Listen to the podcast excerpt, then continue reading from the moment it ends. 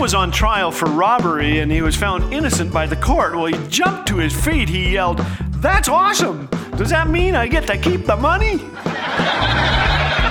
Thanks for joining us today. You're listening to Laugh Again with Phil Callaway. Have you ever been to court? I have. It is far from the happiest place on earth, but we've managed to dig up some courtroom funnies. Here are some actual questions asked of those under oath.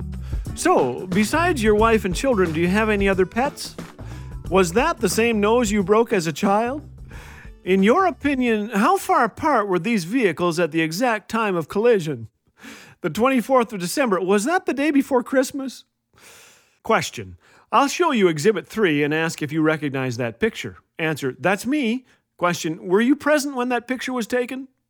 Question, what happened then? Answer, he told me I have to kill you because you can identify me. Question, did he kill you? Question, what were his motives? Answer, to pull over out of the road. Question, and he was alive when he was doing this? Question, could you see him from where you were standing? Answer, I could see his head. Question, and where was his head? Answer, just above his shoulders. Question, do you recall approximately the time that you examined the body of Mr. Dunnington? Answer, it was in the evening. The autopsy started about 8:30 p.m. Question, and Mr. Dunnington was dead at that time, is that correct? Uh, answer, uh, no, he was sitting there on the table wondering why I was doing an autopsy. Question, so after anesthesia, when you came out of it, what did you observe with respect to your scalp? Answer, I didn't see my scalp the whole time I was in the hospital. Question, it was covered? Answer, yes, bandaged. Question, then later on, what did you see?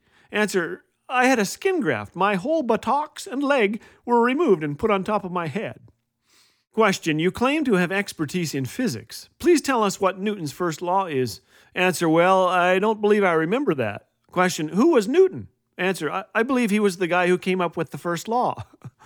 Question Where was the security officer in relation to you when you were struck by a car? Answer To my left. Question How far to your left? Answer I, I don't remember. I was getting run over at the time. Defendant, Your Honor, as God is my judge, I didn't do it. I'm not guilty. Judge, he isn't. I am. You did. You are. Oh boy. Well, I don't know if that defendant was guilty or not, but that judge was wrong about one thing. God is our ultimate judge, and we will stand in a heavenly courtroom one day. That used to terrify me as a kid.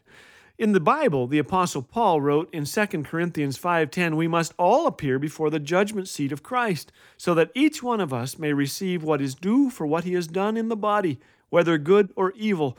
Yikes. That is bad news if you're me.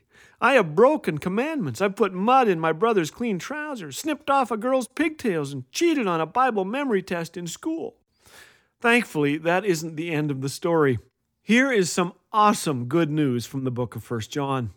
If anyone does sin, we have an advocate who pleads our case before the Father. He is Jesus Christ, the one who is truly righteous. He himself is the sacrifice that atones for our sins, and not for ours only, but for the sins of the whole world.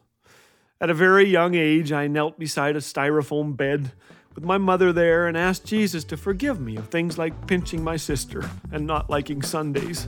And he did. Because of God's grace and what Jesus has done, when I stand before the judgment seat of God, I will be found innocent, clothed in his righteousness.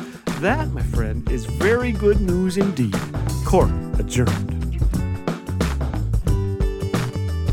Hi, this is Phil Callaway inviting you to join me, Dr. John Neufeld, and special musical guest Laura Hastings for this year's online event, The Gathering. Join us for a time of celebration, worship, a little bit of laughter, and a time of glorifying our great God this September 19th. Click the events tab at laughagain.us. Laugh Again, truth bringing laughter to life.